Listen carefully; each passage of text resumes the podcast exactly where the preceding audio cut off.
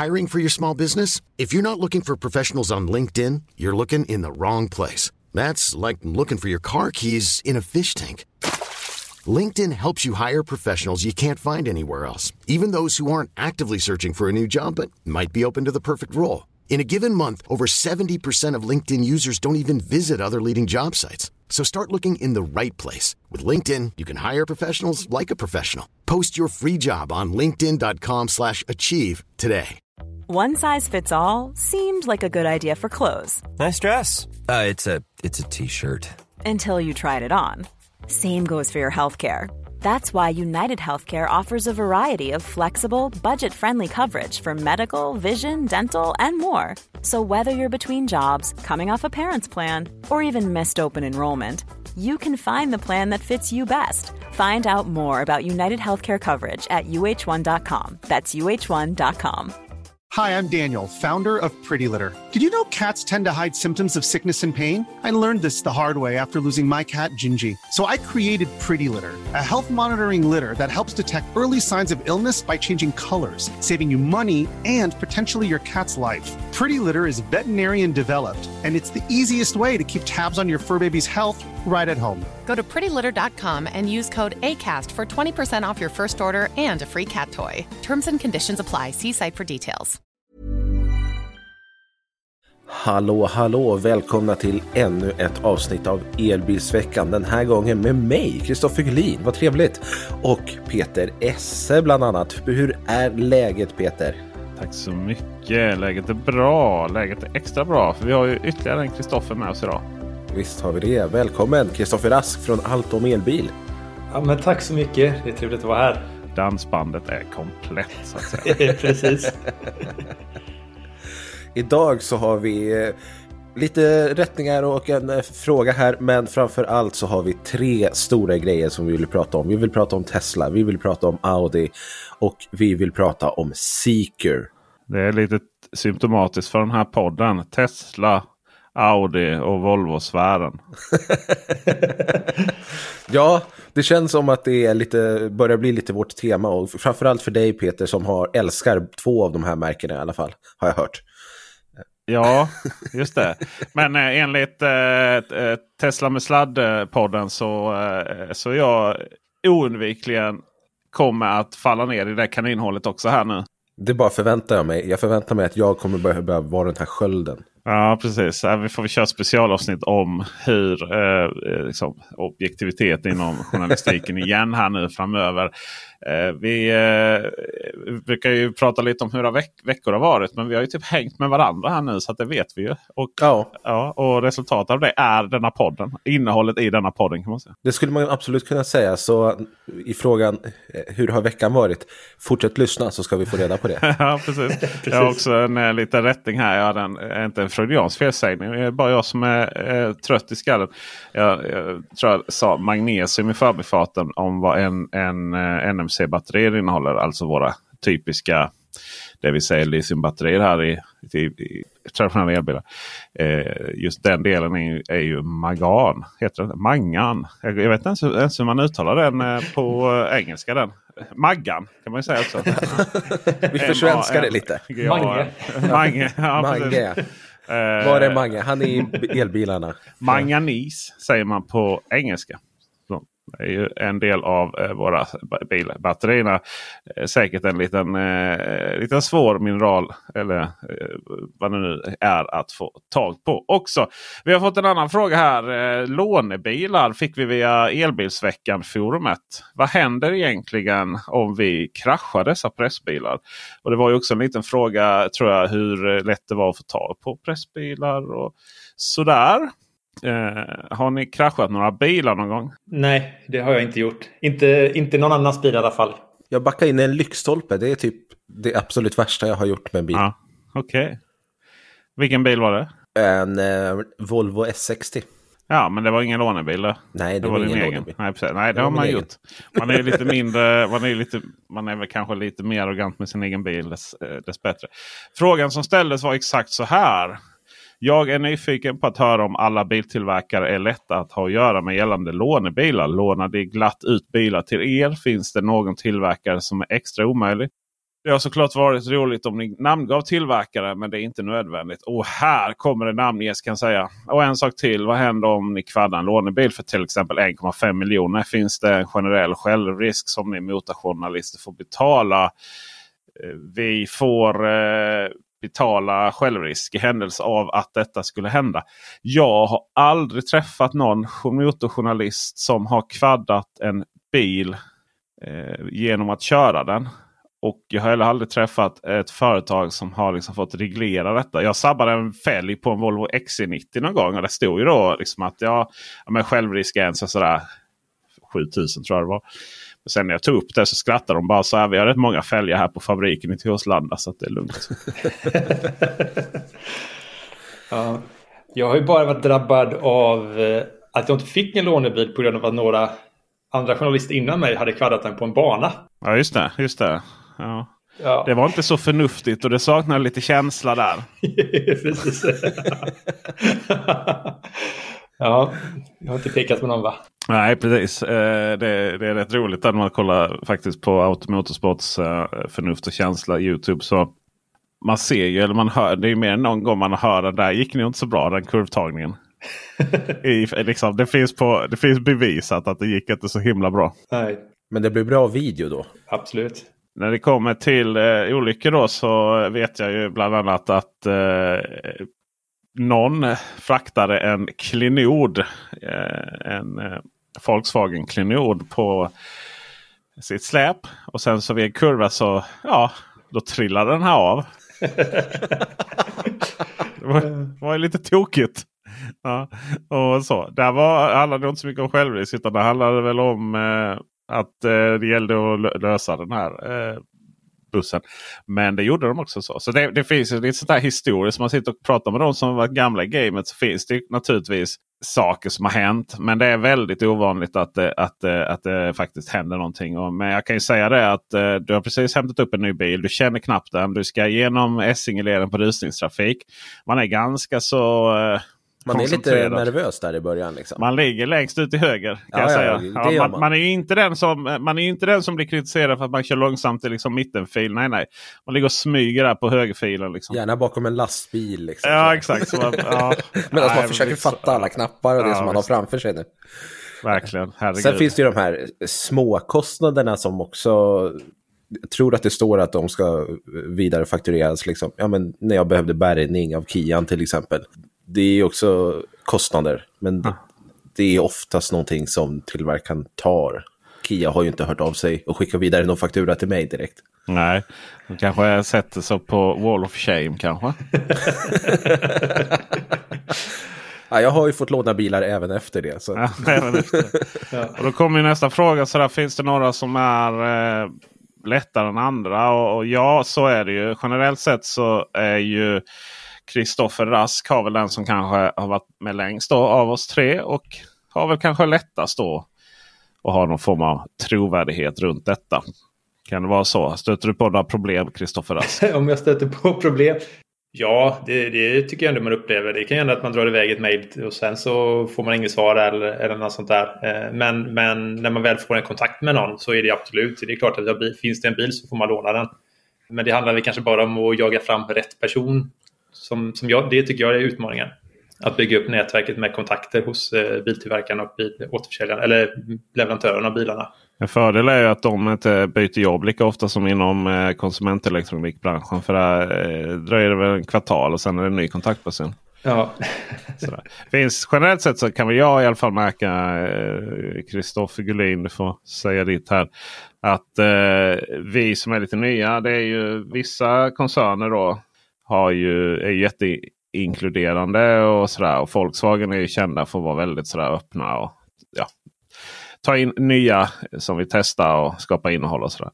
Medan andra är ju lite svårare kan man ju säga. Sådär. Och det är ju fortfarande så att vissa inte ens svarar på våra mejl. Eh, för det finns nog en viss konservativ del i den här branschen som tycker att papperstidningar är det enda rätta. Man kan väl säga så här ganska enkelt eh, vilka tillverkare det handlar om. Utan att nämna några så om man tittar på våra kanaler och konstaterar att fan det här märket saknas. Ja, då finns det en anledning till det. ja, så är det helt enkelt. Nej, men det, det, det är ju så att eh, fortfarande till viss del papperstidningar regerar. Liksom. Men det som jag tror många missar är att vi är så enormt mycket större. När det kommer till eh, både antal prenumeranter och hur vi når ut och så. Än många av de där mer klassiska papperstidningarna. Eh, sådär. Så att eh, det är mer en fråga om en känsla tror jag av, av att det gamla gardet är mer seriöst. Och det är liksom mer rätt. Inte rätt som är att, att de har mer rätt i sina artiklar utan mer rätt vad man gör i sin arbetsbeskrivning som pressmänniska då inom bilvärlden. Hos vissa då. Medan igen till exempel Volkswagen-koncernen är väldigt inkluderande och Polestar också. Jag har aldrig haft något problem med Volvo heller. Liksom väldigt duktiga på att låna ut bilar om man vill. Det är de. Lite mindre duktiga ibland på att svara på krångliga mejl. Fick jag en gång fick jag skvallra för moder Volvo istället. Då. då fick jag svar på två röda sekunder. Men det är lite så det funkar ibland. då. Vi ska väl gå vidare. och... Ska vi prata Tesla? Precis innan vi gick in i våra virtuella studio här till vår morgonkaffe. Så bestämde sig Tesla för att uppdatera med egentligen allt vi visste skulle hända. Eller Kristoffer Rask, du som eh, både eh, har skrivit en artikel om detta på Allt om elbil samt kan jämföra med den egna, det, det egna ägandet. Kan du ta oss en tur igenom vad som har hänt här nu med nya Model 3? Självklart kan jag det. Eh, vi kan säga att det om vi bara går lite tekniskt så handlar det ju om eh, två varianter då man har släppt. Man har släppt den bakhjulsdrivna eller uppdaterat den bakhjulsdrivna versionen och sen har man uppdaterat long range-versionen då, den fyrhjulsdrivna. Eh, Performance-varianten verkar man ha plockat ner för tillfället. Jag såg eh, i någon kommentar någonstans att den kommer längre fram. Ja, det största nyheten är kanske att den har fått ett nytt eh, exteriört utseende. Det är mer, den är mer aerodynamisk, eh, mer liksom luftmotståndsoptimerad. Eh, som gör att eh, ljudnivån och sånt minskar, att man har isolerat en bättre bullernivå och sånt har minskat. Sen är det såklart en utökad räckvidd eh, och det är ju ganska imponerande här. Eh, på sin hemsida så redovisar ju Tesla räckvidden för eh, Model 3 då med 19 tums hjulen och då får man ju också en sämre räckvidd eh, än vad den faktiskt kan ha. Eh, men då pratar de för den bakhjulsdrivna om en räckvidd på 513 km och eh, long range-versionen då har en räckvidd på 629 km. Men tar vi och slänger på 18 tums hjul på dem, eh, då blir det istället 554 km räckvidd på den bakhjulsdrivna och eh, hela 678 km på long range-versionen. Ja, det är ju ett lyft med 80 km någonting. Nej, jo det blir väl 70 km i alla fall. Så det här är ju en riktig långfärdsbil nu. Var det visserligen innan också kanske. Men ja, precis. Eh, det är ett rejält lyft alltså. Det är ju, nu, nu ligger den uppe i toppskiftet här igen ju. Vad tycker vi om utseendet? Jag, eh, jag gillar den nya fronten. Ja, visst. Så snygg. Mm, verkligen. Påminner lite mer om eh, Model S nu. Ja, det gör den. Lite mindre fisk. Ja. ja lite mer professionell Aha, var väl ordet jag letade efter mm. tror jag. Vilket är ju faktiskt, vilket är faktiskt eh, samma sak. Då, som lite mindre fisk. Det känns lite mer vuxen. Det känns lite sådär. Eh, jag ska också säga att interiört så känns, känns den vita. Svart och vit. Det känns lite, lite mer gubbe mm. tror jag. Men det är för att den blandas med svart och vitt. Kul att du säger det. Ja. För att, och här har vi elefanten också. Ja, det kan vi väl Interiört säga. alltså. Vi har ju normalt sett i en bil så har vi ju blinkerspakar och det är spakar för lite ditt och datt och sådana saker. Har vi några spakar i nya Model 3? Icke. Nej. Inga spakar där alltså. Vad har vi istället då? Vi har ju en ratt med eh, några knappar och scrollhjul. Det är inte ens knappar ju. Det är ju touch-sensorer. Oh, touch ratten. Det är eh, som har varit lite problematiskt också från S och X. Den har slutat fungera hos många många, men en ansenlig mängd individer. Och eh, så. Sen har vi ju, eh, det är varken väx, eh, liksom, växel eller blinkers, ingenting. Utan allting går via ratten eller skärmen. Precis. Hur sätter man igång autopiloten på en sån där? Du har ju en knapp på, på ratten till det då okay. du får trycka på. Ja, så det är enkelklick för eh, farthållaren och sen blir det ju ett klick då så går ju autopiloten med fillådning och sånt på också. Då. Så då kan man ju säga att Tesla har lagt till knappar på ratten för en gångs skull. Så att det blir enkelt och man behöver inte dra i massa spakar. Precis. Men ty tyvärr har de tagit bort spakarna och lagt till lite för mycket knappar då. För att ja, jag är inte jätteförtjust i den delen kanske. Det hade ju varit trevligt med Nej, spakar precis. bakom ratten.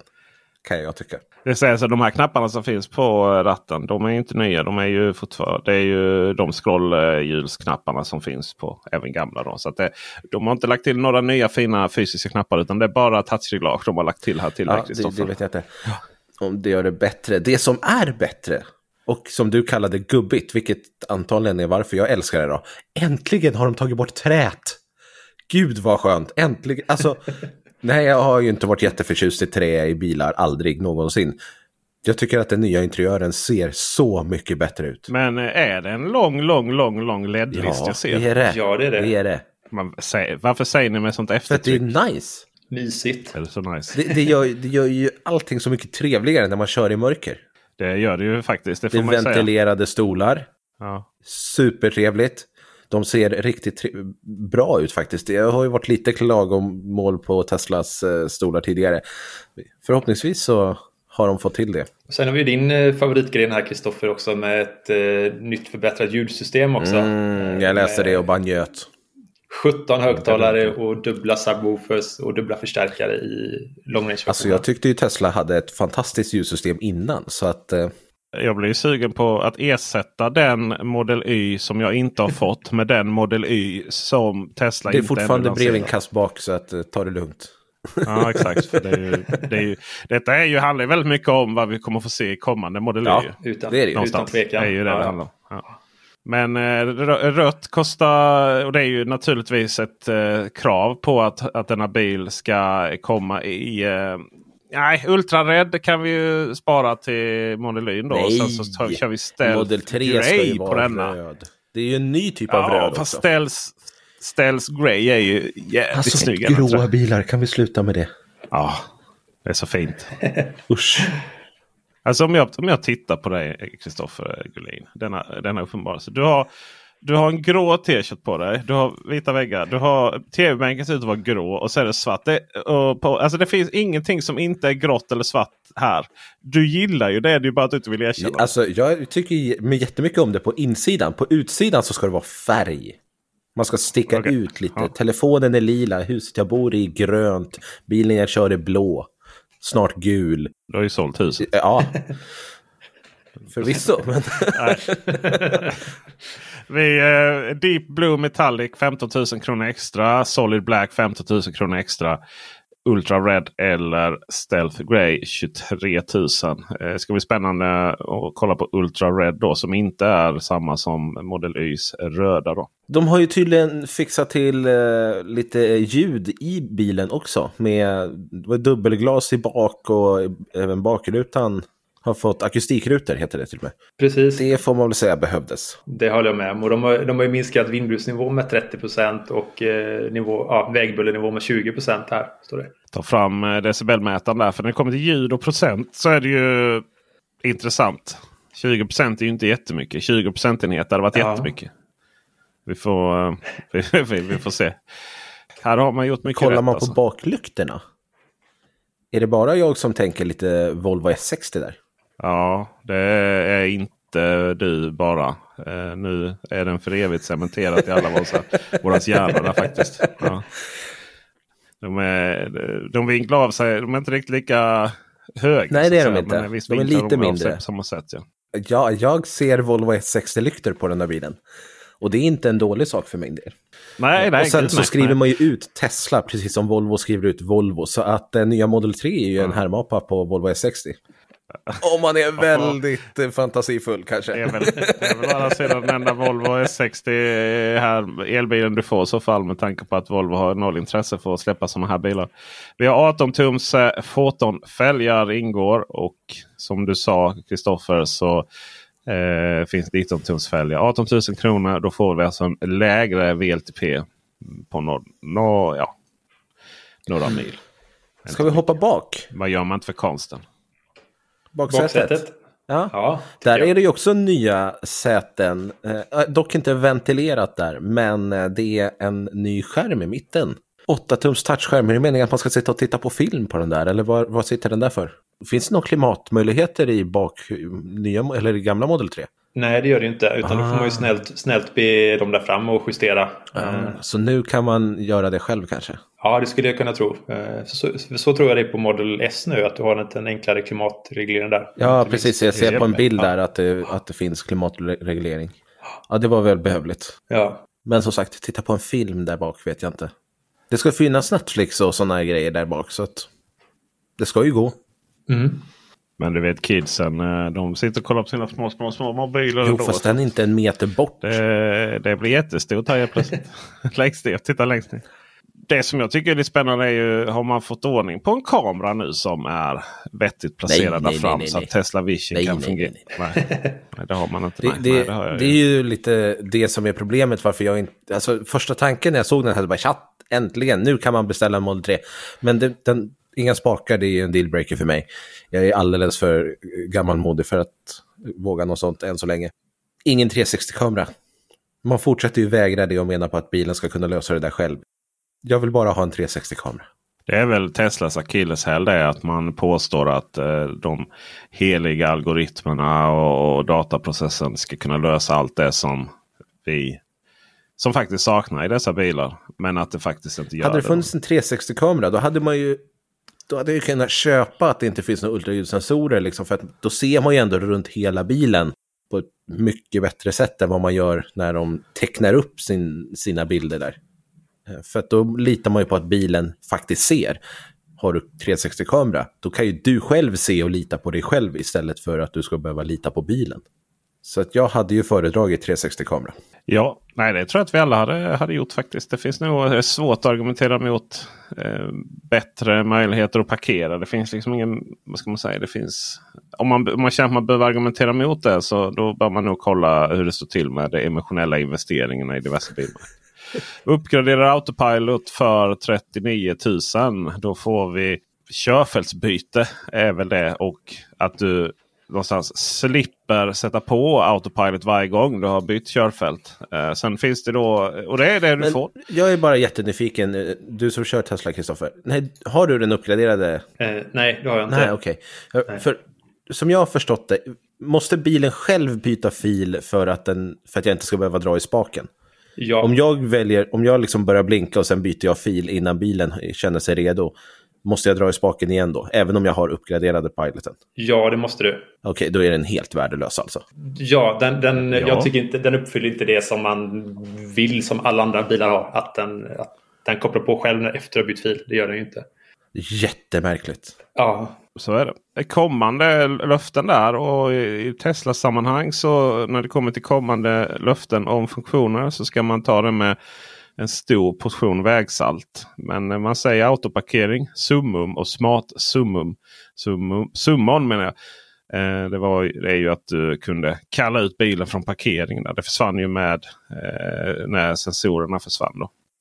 Och sen så har vi det största konsumenthånet eh, på denna sidan jag vet inte, de har försökt sälja Lada till folk. Total självkörningsförmåga 77 700.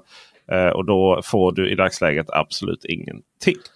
Och är inte säker att du någonsin kommer få det heller. Vad kostar bilen från början då? Har de höjt priset eller är det samma pris här?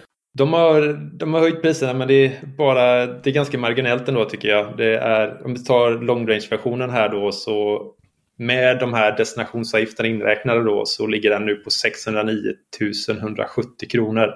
Eh, tidigare kostade den ju 597 170 kronor. Så det är ju, Ja, så man har höjt 12 000 då. Ja, ja men precis. Och eh, det gäller ju även den här eh, bakhjulsdrivna versionen då. Den kostar 519 000 då kan vi säga avrundat. Och innan var den ju på 509 000 eller 507 000. Alltså 12 000 även där. Ja. 12 000 kronor för en facelift, så här, det kan jag ändå köpa. De verkar ju ha gjort en mycket bättre bil, rent krasst. Den verkar ju... Jag tycker ju personligen att den ser snyggare ut, men den verkar ju också bättre rent interiört. De säger ju att de har jobbat mycket med interiören och att just premiumkänslan, det är inte bara plast överallt, det är liksom nu metall och det, diverse. Vi har de här LED-listerna, de har tagit bort träet, vilket jag föredrar. Den verkar mer clean, så att säga. Ska vi ta lite tekniskt så är det fortfarande eh, 250 kW laddning då på Model 3 Long Range. Det hade ju inte gått att pumpat upp det mer ska sägas. Medans den eh, bakhjulsdrivna laddar med 170 kW. Och det är ju ingen skillnad i varken batterier eller motorer från tidigare bil heller. Utan det man har jobbat med det är ju just eh, interiören och exteriören här.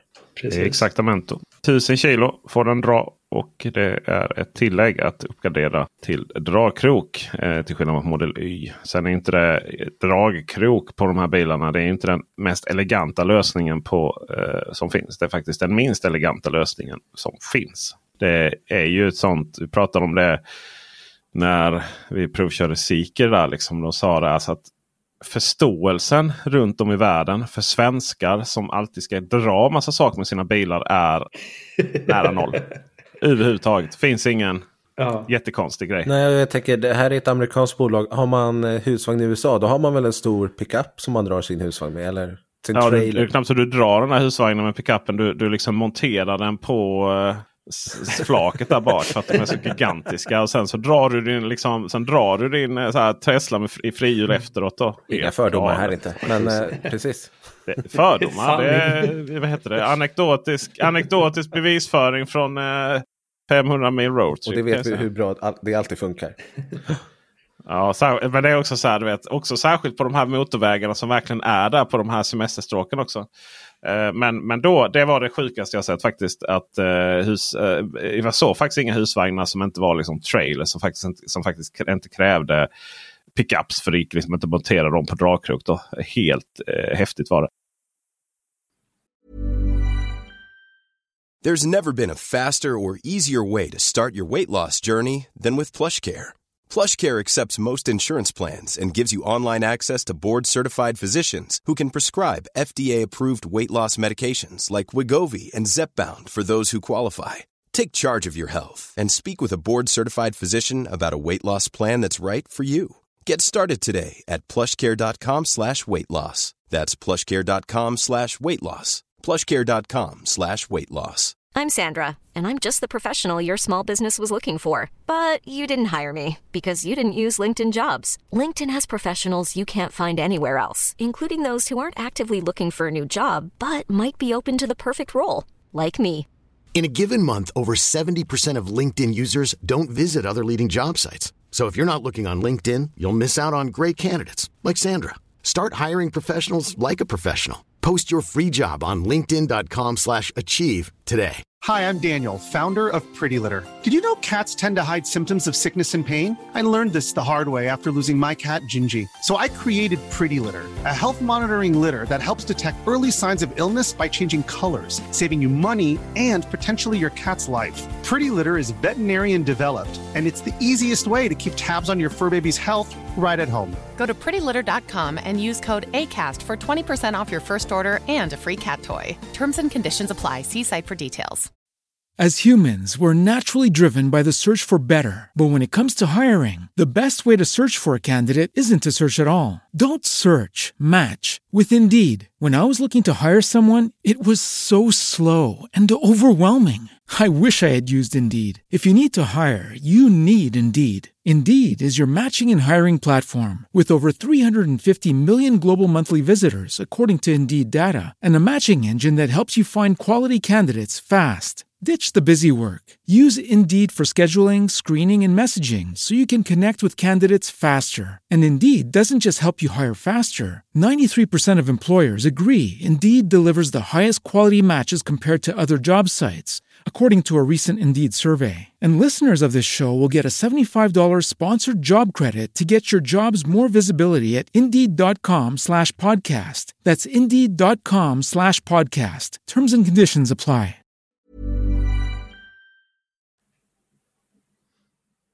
Från en LED-list till en annan. Vi ska nämligen gå och prata om Audi Q6 E-tron som vi alla har varit och tittat på i lätt kamouflerad sådan.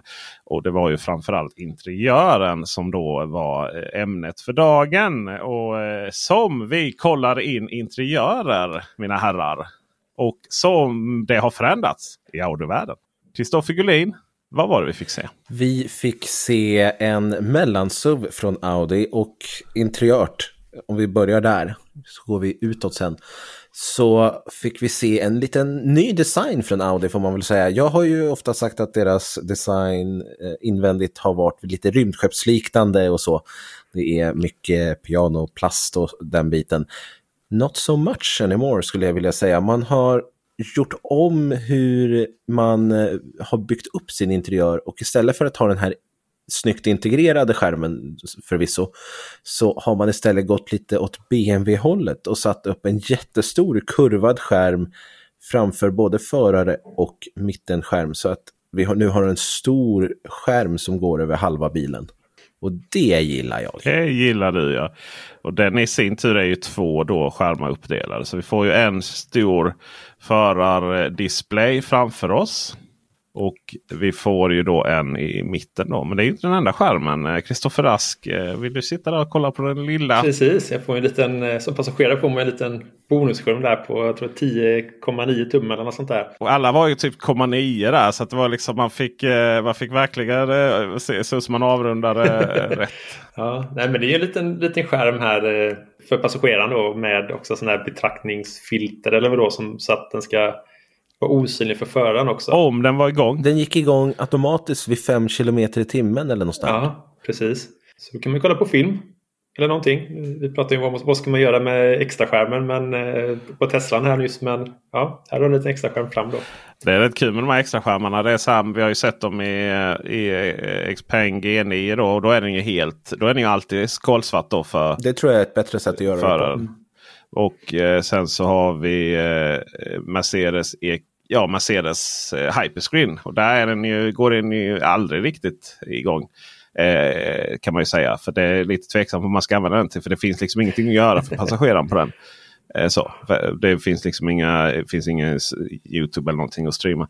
Men däremot så kan man sitta och klicka och välja sin favoritmusik. Eh, kan man ju säga utan att störa den som kör. Men eh, som jag förstod på Audin så gick den igång vid behov. Det vill säga om det var film eller någonting som visades som inte skulle distrahera. Vissa frågor som ställdes kändes som att de inte riktigt själva hade 100% Vi ska ju säga att här, den här bilen som vi fick se var ju en prototypbil. De är inte helt klara eh, med bilen. Det verkar fortfarande finnas lite frågetecken här och där. Jag fattar det som att den går igång, att filtret går igång automatiskt vid 5 km i timmen. Jag skulle tycka det var jättekonstigt om det var på hela tiden. Ja. Om man liksom bara hade Det var helt enkelt baserat på någon form av aktivitet. Om det var hastighet eller om det var, om, om det var dålig Youtube-film, det vet vi inte. Vi vet i alla fall att det kom Youtube och, och sånt sak i, i den här bilden. Det är Android Automotive-baserat eh, system. Ja, det... ja, det är det. Okay. Alltid. Om det, om det är det. Däremot så eh, hade de inte någon eh, Google Play Store eller någonting sånt som vi till exempel känner igen ifrån Eh, Polestar och, och Renault. Va? Utan de har sin egen. Allting är deras egna system. Det är Android-baserat i grunden. Men det är alltså deras egna appbutik och det är deras egna röstassistent och sånt. Vi får inte googla sist på dem. Deras egna navigator och sådana saker. Däremot får vi ju en intelligent eh, röststyrning som de pratar väldigt mycket om AI-baserad. Åh herregud ja.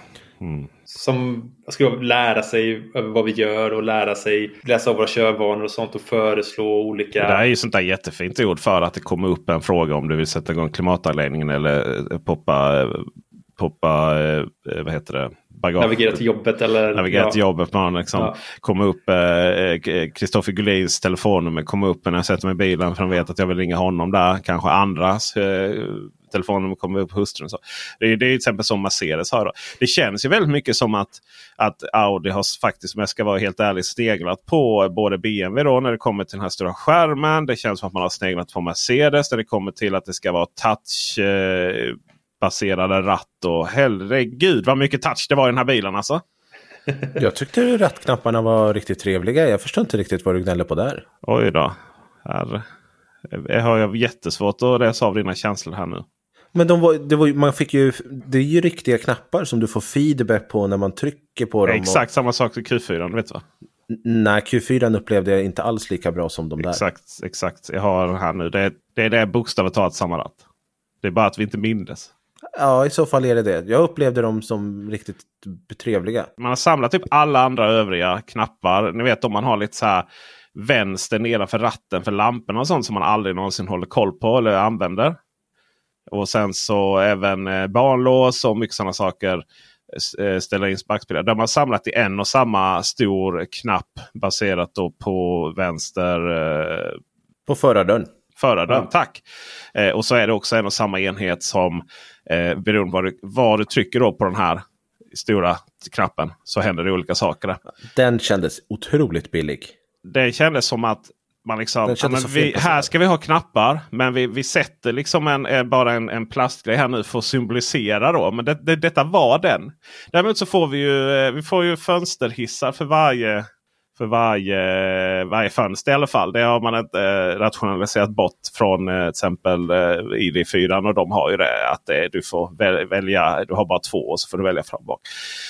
Jag saknar det faktiskt. Jag förstår inte riktigt vad man ville lösa här med att sätta dem. Eh, visst att eh, Q4 då ska vara lite, lite billigare då. Men, men om man kommer till den här bilen så jag förstår inte varför inte jag fick mina scrollhjul.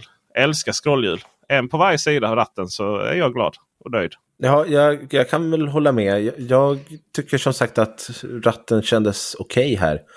Med trevliga klicks. Som sagt, du som sitter med Q4 nu har ju bättre koll på det. Det är, alltså, det är, inget, det är, det är inget fel. Så här. Det, är inte, det, det, är ju, det är ju den bästa touch och sen så knapp kombination sen av de här Fast här, alltså här känner jag att du behöver ju inte använda touchen. Och man kommer ju liksom... Ja, det är volymen ju. Det är volymen som du hamnar på touch upp och ner. Absolut, men ja.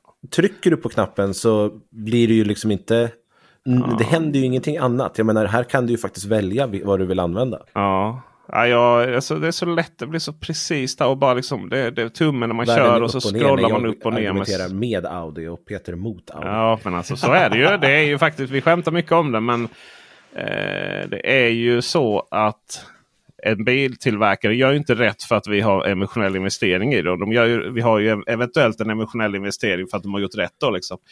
Eh, jag, hävdar att, eh, jag hävdar att man löste volymfrågan. Det är lite så här, vad, gör, vad gör man med en ratt? Det är så här, man styr och man blink, uh, eh, blinkar om man har en Tesla. man, man, man liksom justerar volymen och lite så här körassistent. Det är det man gör med en ratt. Liksom. Och, och, här har ju ett, eh, Audi har ju en separat spak för körassistenten och farthållaren och sådana saker. Precis som Skoda till exempel. Det ligger ju längre ner. Och sen var det lite så här. Hade jag bara fått mitt scrollhjul för volymen upp och ner så hade jag kunnat ställa in det precis. Jag säger inte att, att ställa in volymen via Audis eh, touch-variant eller kombination av en knapp och touch inte alltså är dåligt. Jag säger bara att absolut bästa är att ha ett scrollhjul. Och jag förväntar mig ingenting annat än det bästa på nya Audi Q6. Nya Passaten har blivit av med eh, touchen. Har ni sett det? Alltså har den blivit det? Ja, pat, Nej, Passaten och den. den är först här nu nya. Den fick tillbaka fysiska knapparna enligt löfte. Liksom. Ja, jag tycker det är så märkligt att man inte har lyckats med det. Ja. Eh, angående klimatet och knappar fortfarande. Så det finns ju inga klimatknappar i den här bilen utan allting är längst ner i mittenskärmen där. Det funkar tycker jag. Permanent synliga. Det är ju Precis, det är de är alltid ja. synliga. Man behöver inte klicka fram äh, gå 13 menyer för att sätta på rumpvärmen utan de finns där. Men det var ju inte bara tekniken i den här bilen som kändes, eller som var ny. De har ju gått ett litet annat håll när det kommer till säten och inte bara fejkläder eller läder eller eh, jättebilligt tyg utan man har blandat. Ja, Kristoffer Rask. Eh, vi såg ju två bilar ju. Varav en var bara så här. Oh, den här ska vi filma av. Den här var jättefin. Och hur kände du för den andra? Ja, den, den, andra. Vi får väl försöka beskriva här för läsarna då hur... hur eh, lyssnarna min vän. Vad, lys, ja, för lyssnarna här vad, vad som händer då. den ena bilen då, där var ju allting lite svart och gråtonigt. Eh, det här som Kristoffer här gillar ju. Precis, och det är den bilen som både Peter och jag har filmat med som ni kan mm. se på våra YouTube-kanaler. Ja. För att se hur den ser ut sen. Den andra bilen är ju desto mer kontrastfull. Eh, vi har ju kvar vissa sådana här svarta eh, detaljer där alla knappar och sånt sitter. Men i övrigt var ju interiören beige, vitbeige kanske?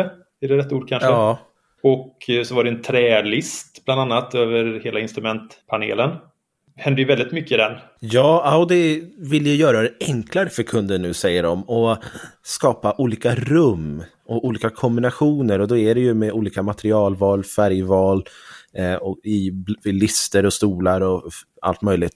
Och det kan ju bli bra eller så kan det bli mindre bra och den här senare bilen som jag tror ingen har bild på. Jag har bilder på altomelbil.se på den. För det var den jag valde och eh, titta närmare på. Då ska ni gå in på altomelbil.se för att förstå den och förstå vad vi menar sen. För att den var ju inte snygg. Nej, det, var, det var för mycket. För problemet här är också att eh, mittkonsolen, eh, är det så vi benämner området mellan de två sätena där fram.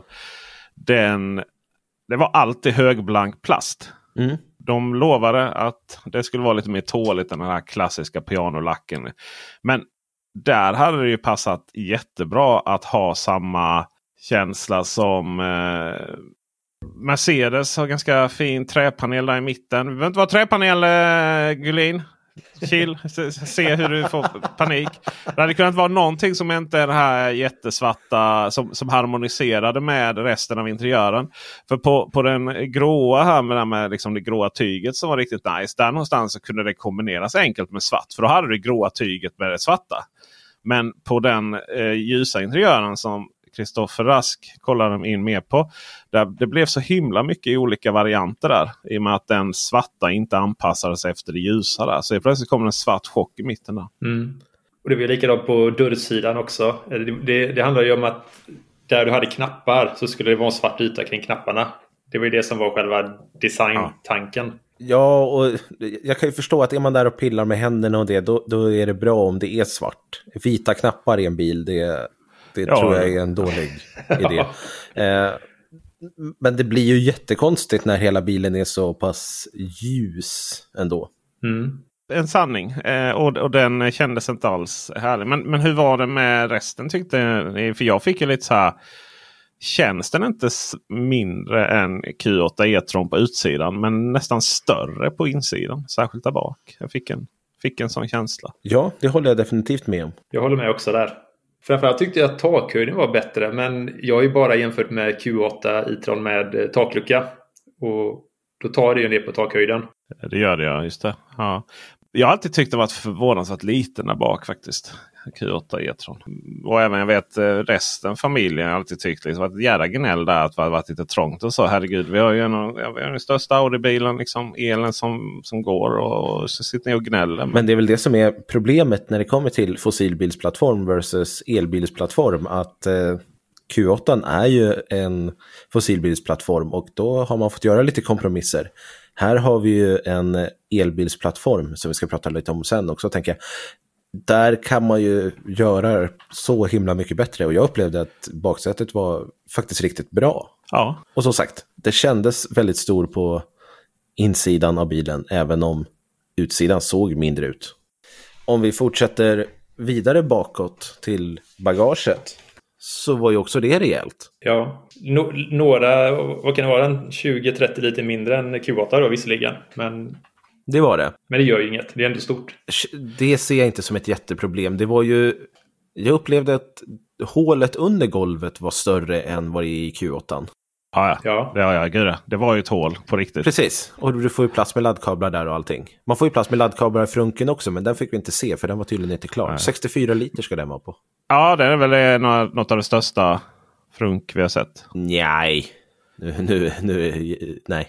Det är väl samma som eh, 64 liter är okej, okay, men det är inte ja. megastort. Jag hade ja, 80 men, plus i Mustangen. Ja, jo, jo, fast det finns ju alltid undantag. Herregud. Vi öppnade precis Seeker 001. Där fick man knappt plats handen. Ja, nej, nej. Den, den, den såg ut att matcha EX30s frunk. Tragvikten på den här, helt sjuk ju. AVD-versionen av den här Q6 E-tron får alltså dra 2400 kilo för en mellansuv. Absolut. Vi är en stor mellansuv ska sägas. Ja, det är en stor mellansuv, absolut. ja. Och så, ja men det är ju stark motor liksom i den. Starka motorer. Men det ska komma en bakhjulsdriven version också senare. Den ska få dra 2100 kilo. Det är också rätt, rätt fint. Det, det, det drar de flesta husvagnar. Och då drar... blir vi glada här i Sverige. Mm, just det. Så en mellansuv premium får man väl absolut säga. som får dra. Det här blir en eh, non-chefs eh, nya dröm. Definitivt. Jag tror cheferna sitter och, och drömmer eh, om kanske en Q8 uppdaterad med de här specifikationerna. Vi har ju det är ju PPE-plattformen då. Platform Premium Electric fick de ju till där för att de skulle behövde några snygga siffror. Då, eller förlåt, inte siffror, bokstäver i kombination. 800 volt, laddar med 270 kilowatt då. Med då om vi, om vi har laddare eh, Eh, med 800 volt. Eh, påminner ju väldigt mycket om eh, vad vi, vi har i Porsche Taycan och E-tron GT. Där, så vi får väl anta att man inte slängde ut det där utan man någonstans fortsatte utveckla det och gav den ett namn. då Det som finns i E-tron GT och Porsche Taycan. Det, det, finns egentligen eh, bortsett från... Eh, ja, nej, det var ju synd att det skulle skita sig på ett scrollhjul för volymen på den här bilen då. Så mycket annat så vet jag inte om vi har att grälla på.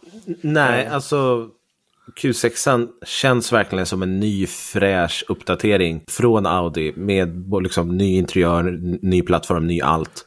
Eh, smarta lösningar. Man har till exempel laddport på båda sidorna, precis som på Q8, bara att här sitter de i bak. Och det skulle dessutom vara standard då, precis. Eh, förstod jag, även om det igen där, det var för samma person som påstod att det var DC-laddning på båda sidorna. Och vad jag, vad jag, vad Nej, det är det ju inte. Precis påstod att Alltså det blir tufft alltså. Det, det skulle vara rätt dyrt där och mycket riktigt så, så är det ju då bara på eh, rätt sida DC-laddning. Mm. Ja. Det här är ju också ett rätt steg i rätt riktning. För VAG-gruppen har ju tidigare haft DC-laddningen på fel sida, alltså passagerarsidan. Vilket har, och anledningen till fel sida är ju för att det blir... Eller vänster fram då på Q8. Ja, vänster fram på Q8. Det blir ju också problematiskt då ur Tesla-laddarperspektiv. Precis. Men nu så har man ju flyttat det till förarsidan i bak. Så ja, att den passar in hos eh, Tesla-laddarna. Och därför blir det ju rätt sida. Så det är ju jättepositivt. Och sen har du fortfarande AC-laddning också på andra sidan. om det passar bättre i garaget hemma. De har lyckats väldigt bra med en helt ny modell. Det känns som att ja. nu kommer Audis första riktiga elbil. Det gör ju det. Jag sitter då just nu i en Q4 och känner att eh, Oj vad gammal den här blev helt plötsligt. För det här är ju ändå någonstans Q4 är ju den senaste elbilen de har släppt. Q8 baseras ju på gammal då, plattform som du, som du säger. Medans eh, E-tron GT är liksom lite av en, en roll i sig. Det finns ju inget logiskt med den bilen. Det finns ju, inga, det finns ju inget som helst sunt med E-tron GT. Eh, så. Den är stor på utsidan, liten på insidan den drar otroligt mycket. Men det är ett statement eh, som heter duga. Ett finger åt alla grannarna har på den uppfarten. Så den baseras ju på lite andra känslor. Då. Men Q4 är ju någonstans den här elbilen som, som är Audis senaste och någonstans skulle vara för massorna. Men det, den, är, den är en udda fågel med tanke på att den kändes gammal redan när den kom. Just så här. Alltså, så, jag vet, vad stanna och ladda och så sitter du och laddar där liksom på 95 kilowatt och så går det ner till 80. Liksom. Nu pratar jag inte procent här tyvärr dessvärre. Utan, och, och interiörsmässigt så är det ju bara ett krimskrams av olika det är raka linjer, det är mjuka linjer. Allting kändes som att det harmoniserades här med eh, Q, Q6. Eh, så i, slut, I slutändan så handlar det ju så himla mycket om pris nu. Det finns rätt mycket suvar Mm. Vad tror vi att den kommer landa på då? För att den här, om man bara tänker snabbt så Q6 borde ju vara billigare än Q8 och Q8 börjar på runt 950 000 eller något sånt. Q8 är ju lite för billig eh, för den klassen. Samtidigt så borde den vara dyrare än Q4 och den kostar väl typ, vad kostar den? Bara 600 000 eller något sånt dumt. Eh, Då är den ju, har ju inte ens Alltså jag har inte ens, den här presspelningen har inte ens aktiv lane assist. Liksom. Den här Q6 som vi tittade på den hade ju luftfjädring dessutom. Så det går ju också ja. att få på den här bilen. Jag har ju svårt att se att, nu tror jag inte att det kommer kunna vara standard kanske, men 100 kWh batteri eh, är det ja, va? Upp till på 600 km räckvidd. Vi har inte fått specifikationerna ja. på det viset. De batterierna är ju inte megabilliga ska man ju villigt erkänna. Liksom. Alltså jag skulle bli förvånad om den börjar under 800. Ja, nej, det tror jag inte. Jag tänkte säga 799 men... Eh. ja, just det.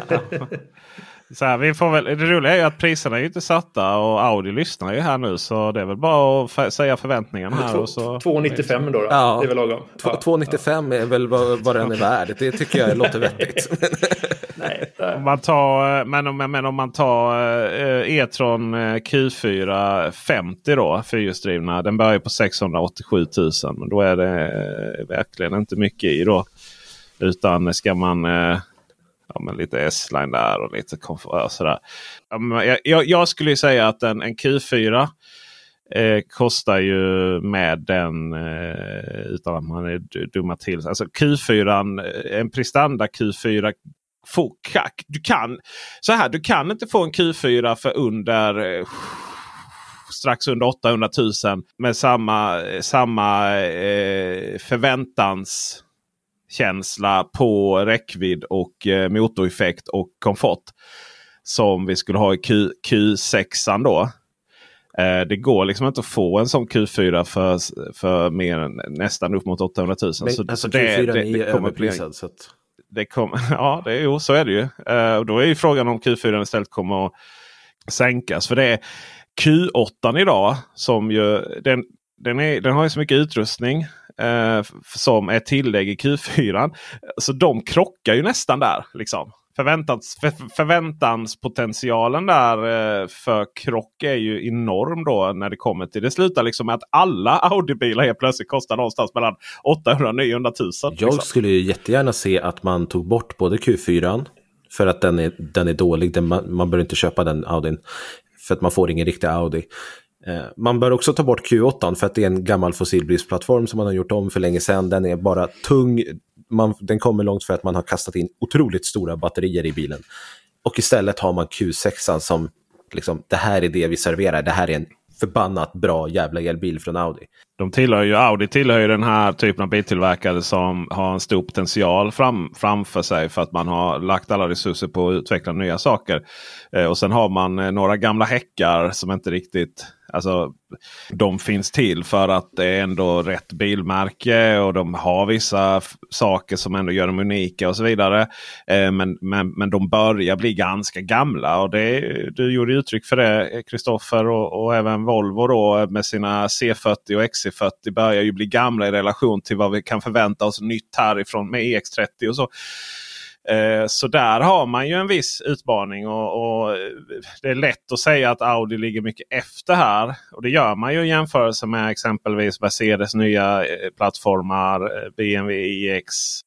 Till och med kanske så att säga lite beroende på när Volvo tänker leverera sina grejer och så. Men, men, men jämfört med många andra så är det klart att man ligger före då. För att man glömmer ofta i den här branschen att prata om. Det finns ju vissa bilmärken vi aldrig pratar om. Liksom. Eh, Så att eh, vi får väl se. Det, eh, oavsett här så ur, ur, ur alla möjliga perspektiv så är det då bra om den här bilen kan börja levereras ganska snart. Och det vet vi faktiskt inte när det här sker. Nej, vi, får, Nej. vi ska få reda på mer information på pressdagen på mässan i München som båda ni ska vara på om jag minns rätt. Precis. Så- Vilket ju då är den dagen som... Som det här släpps, ja precis. Just Då är ni där nere och rapporterar. Så att eh, vi lär väl få reda på mer information under dagen. Följ Peter Esse på YouTube och alltomelbil.se för att få de absolut senaste nyheterna om eh, mässan, bilmässan i München alltså nästa vecka. Just det, och elbilsveckan.se är nog där jag kommer att posta lite.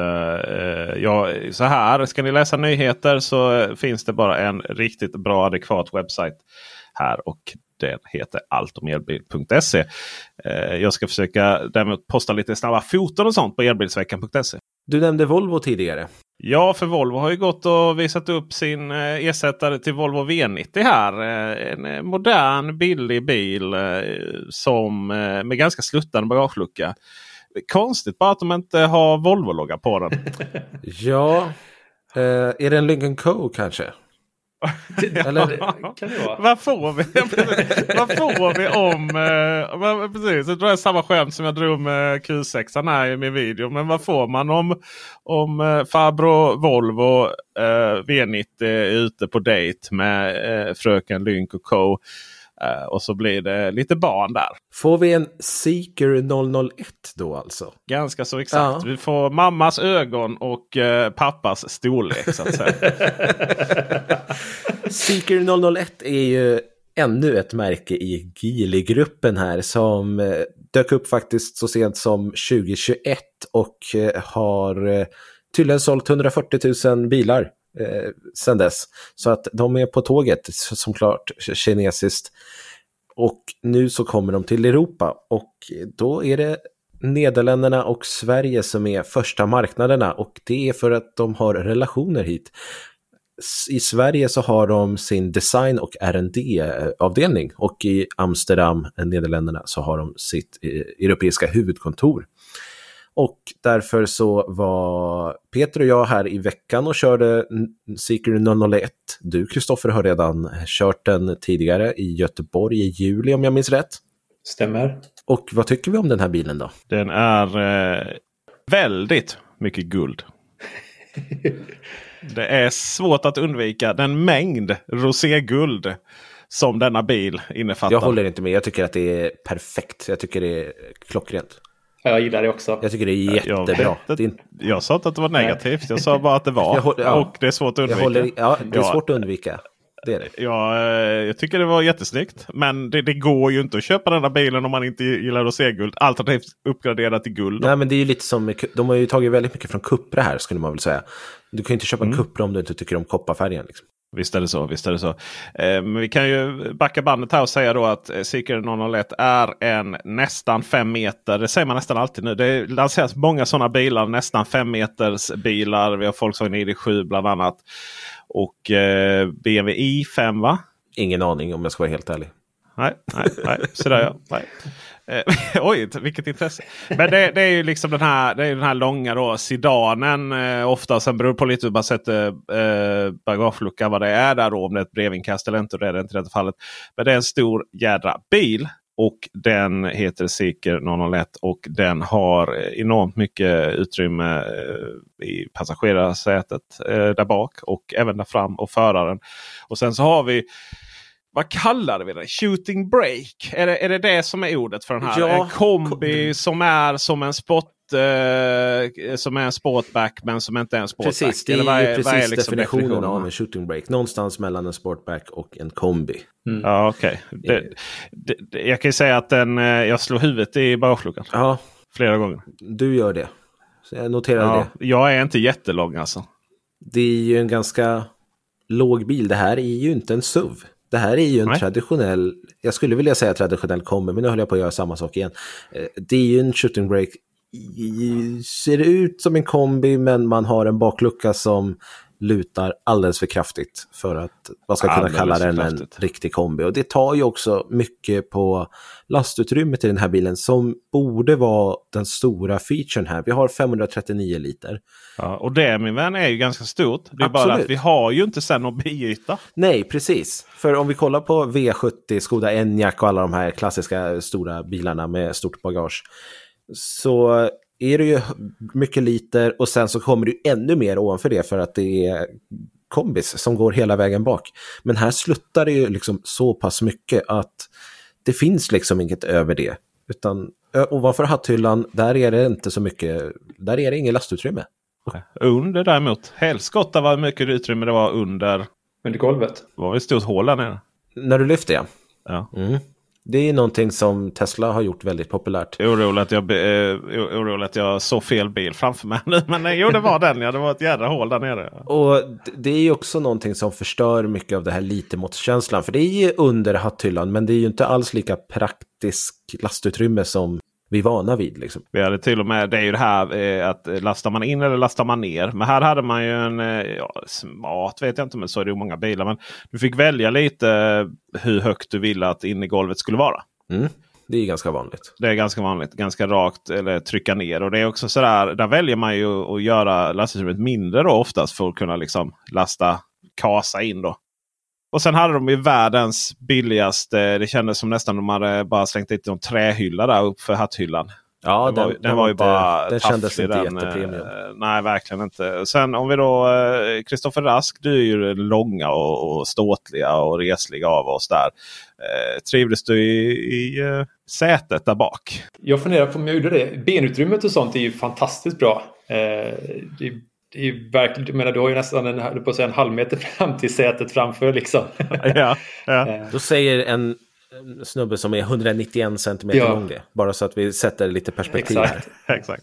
Och, och då ska jag säga så att det är en snubbe som kan sitta där och sitta och ta fram sätet framför sig om du sitter vid eh, passagerarsätet då, alltså högra sidan av bilen. Eh, och det är inte helt ovanligt man, att det finns knappar på vänster sida av passagerarsätet fram. Finns på Hyundai och eh, vet jag på Xpeng och så.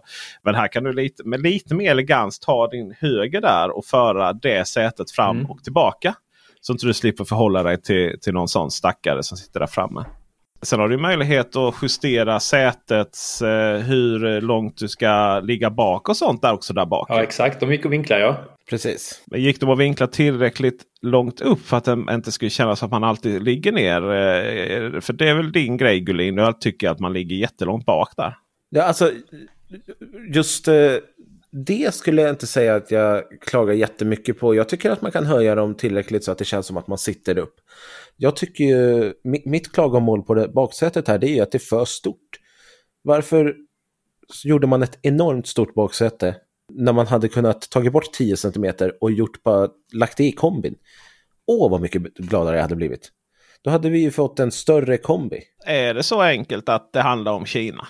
Är, är vi är vi så fördomsfulla att vi säger att alla bilar i Kina det handlar bara om att man ska sitta där bak och ha privatchaufför. Men, men, men jag tänker den här bilen är inte klassisk eh, privatchaufförsbil. Som jag har förstått det så är det en viktig grej i Kina. Jag vet inte varför men av någon anledning så är det. Det har ju inte något med privatchaufför att göra utan det är ju bara att som jag har förstått det så känns bilen lyxig om det är ett stort eller baksäte i Kina. Och i Sverige prioriterar vi liksom inte det på samma vis. Det var därför Volvo fick CX30 då. ja, precis. För som sagt, jag hade ju hellre sett att det här hade ju varit en klockren bil om man hade gjort lite mindre baksäte, tagit bort 10 cm, lagt det i, i kombin istället och så hade man gjort taket lite längre så att eh, bagageluckan inte sluttade lika mycket. Då hade jag varit supernöjd. Ja, vi ska ju komma lite till varför du fortsatt inte vara nöjd. Först så eh, hoppar vi fram tycker jag. Ta och sätt oss i förarsätet och eh, bränner iväg här med våra 400 kilowatt dubbla motorer i eh, Dual Motor Performance-varianten. Du körde runt där på banan Gullin och njöt. Alltså det, det är ju en kul bil att köra. Det på bana så här så kan man ju ta i lite också. understyr något, inte helt hundra på bromsen där. Jag kan tycka att den hade kunnat eh, tagit lite bättre. Eh, Okej okay, styrning, som sagt understyr lite, men alltså jag körde ju den version, eh, privilege-versionen som har luftfjädring. Den, den, det märk, den krängde ju mer än vad eh, performance gjorde som inte har luftfjädring. Jag stod på utsidan och hörde hur bilen skrek till där i kurvorna. Hör, hördes högre än eh, Arlanda flygplanen som landade. Äsch då, ska vi inte vara sådana. eh, igen var det mer komplimang än kritik. ska man säga. Det här var en man som gillar att köra bil tänkte jag. Jag körde runt där i 30. Skulle se hur bilen funkade bra utanför Malmö skolor. Liksom. Man kör för snabbt. Då. Vi har alla lite olika saker vi testar helt enkelt. Kristoffer eh, Rask, nu var det ett tag sedan du, du körde bilen här. Men eh, det är ju en eh, skärmcentrerad sak med väldigt lite knappar och väldigt stor skärm. 15,7 kanske? tum. Nej. ja, just det. 15. Nej. nej, riktigt så bra var det inte. För att man kunnat avrunda 16. Och sen så har den ju en, en trevlig skärm eh, förardisplay också där. Så att de inte rationaliserat bort det som mm. vissa andra har gjort. Head-up display som standard. Ja, men. Ja, men. Blir också lite roséguldig eh, ja, i sportläge. Ja. Precis, mm. om man kör i sportläget. I vanligt, ja. vanligt eh, komfortläge så är den vit. Som vanligt. Ja. Som vanligt. Ja. Men du har, eh, i princip så har du fönsterhissar och sen har du egentligen inga andra knappar. Eh, du har eh, också just det, du har för laddluckan har du en och du har för Handsfacket är också en sån knapp du trycker på så den kommer ner då. Men annars är allting ställs in via skärmen. Jag tyckte om den där skärmen.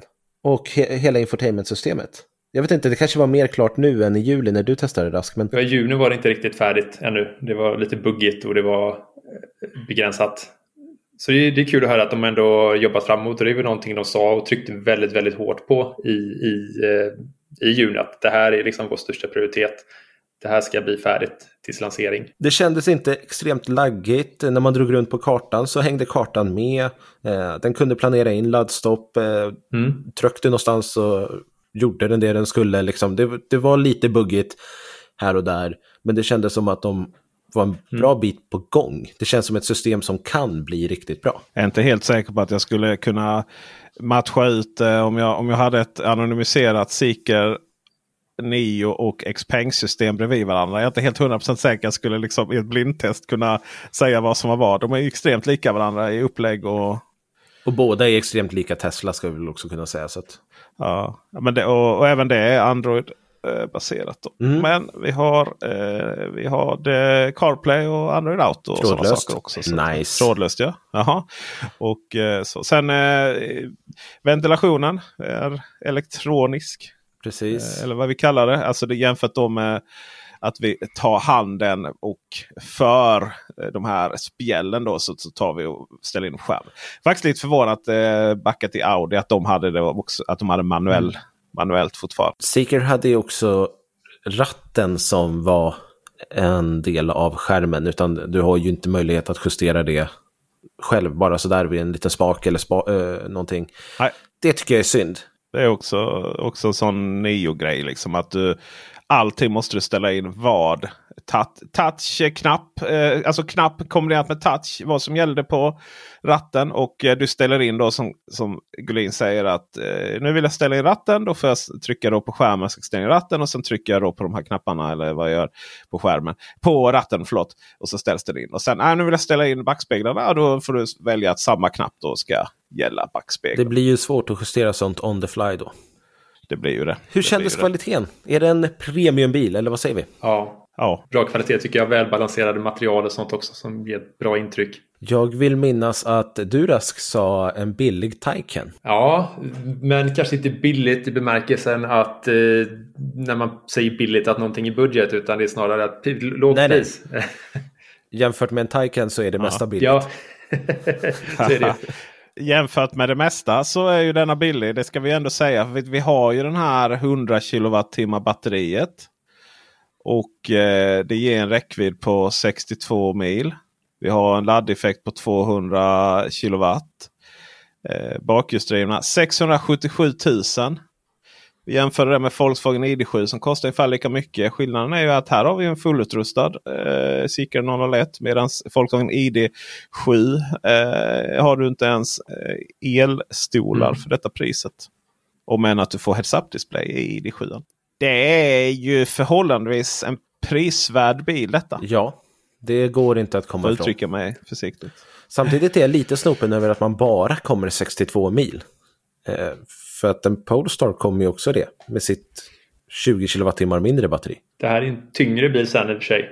Ja, Även om tyngd har ju visat sig vara sekundärt mot eh, var det inte någon podd vi konstaterade att eh, räckvidd får genom att, att ha en väldigt inte så mycket eh, slank eller Mm. ergonomisk framsida på bilen framåt, utan bak, där bak. Liksom. Och det är klart det här är en högre, högre bil och så där bak. Det är en större bil, det är all, annat så. 707 000 för en performance 400 kilowatt. Där vi faktiskt är nere på 3,8 sekunder. 0 till 100. Jag, ska, så, jag vet inte varför jag sa 1 till 100 i min video. Jag har sådana felsägningar. Jag sa också för övrigt att den var eh, 4,97 centimeter lång. Det hade varit en jävla söt bil i videon. Men jag lyckades jag liksom klippa här på bakom. Jag vet- som är typ det. Ja precis. Jag vet att jag sa det är väl något fel. Jag blev tappad när jag var liten eller någonting. Men eh, alltså 3,8 sekunder. Då är vi alltså nere på eh, Tesla Model Y Performance eller, tes, eller en sekund långsammare. En, eh, inte en sekund långsammare. 0,1 sekund långsammare än Model 3 Performance. Som ju inte ens säljs längre i och för sig här nu temporärt. 707 000. Det är ju också rätt prisvärt. Verkligen. Ja, Eller något så in i Norden då prisvärt. är det ju en fyrhjulsdriven halvkombi vill jag nästan säga. eh, Som får dra två ton också. Den fyrhjulsdrivna får ju dra två ton. Den bakhjulsdrivna får dra 1500. Bra med plats för hela familjen. Ja, det, det är det ju. Privilege. Dual motor. Då har vi alltså samma 3,8 eh, 0, eller 0 till 100. 400 kilowatt effekt på båda motorerna. Eh, men vi har också ett, eh, ett fett ljudsystem från Yamaha. Som inte alls är så fett om jag ska vara helt ärlig. Det, jag blev riktigt besviken. De hypade upp det där ljudsystemet riktigt mycket och så kopplade jag upp min telefon, körde på lite bra musik och bara, jaha, var det det här? Det kanske inte ens var det. Du vet, det är ju högtalare som högtalare och så slä- slänger man på. Man vet ju inte om... Jo, men det var nog det. Det hade varit konstigt om man inte byggde ihop det. Ja, nej, alltså, det, det var det. det. Det sa hon. Det här är det här. Åh, visst låter det bra? Alltså visst, det lät Ja, ju bra, men ja. det, var, det hade ju kunnat ha haft mer punch. Du hade förväntat dig med, ja precis. Vi har luftfjädring i denna variant. Vi har massage i stolarna. Och kanske framförallt då det viktigaste, lite beroende på hur du har för inställning till eh, ditt liv, eh, färg. Eh, du kan eh, uppgradera interiören då till att bli guld istället för roséguld. eh, men också då att den blir väldigt ljus. Eh, alltså det svarta, delar av det svarta blir blått interiörsmässigt och kombinerar dem med guld. Jag tycker det är riktigt, riktigt snyggt. Riktigt snyggt. Usch. Och sen andra delar av eh, det svarta då, alltså de här med mjuka tygerna blir ljus då.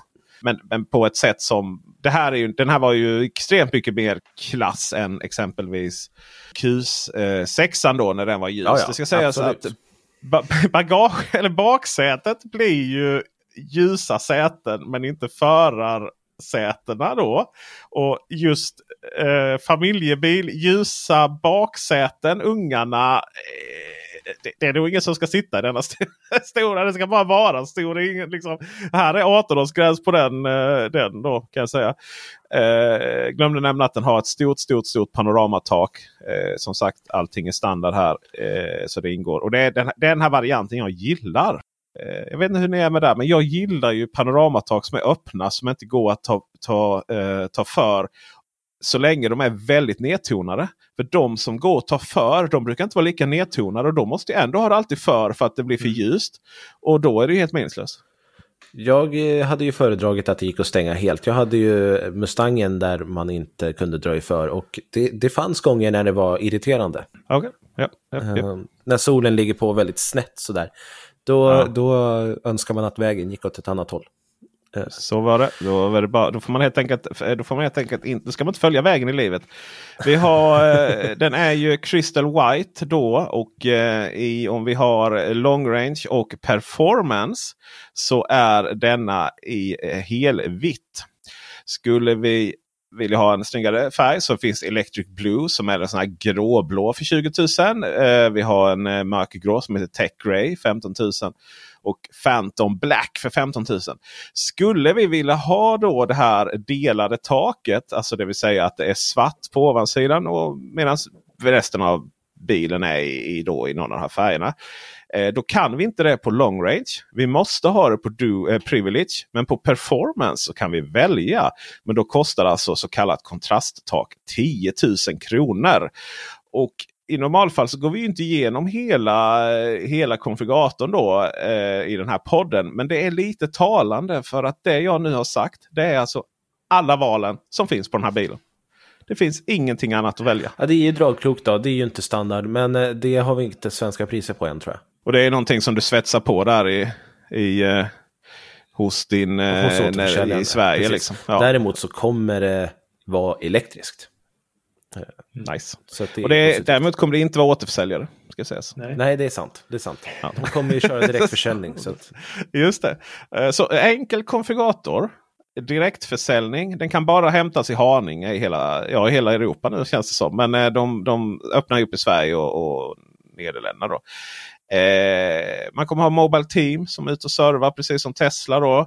Eh, så då, då tar vi de här tre igen. Enkel konfigurator, direktsäljande, Mobile Team, service.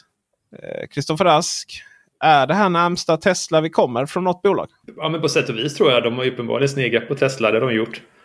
Eh, Men de är inte ensamma om det nu. Det är, jag, menar, jag skulle säga Polestar är också åt samma håll. Det är i och för sig samma koncern. och, och här skulle jag vilja bli lite filosofisk.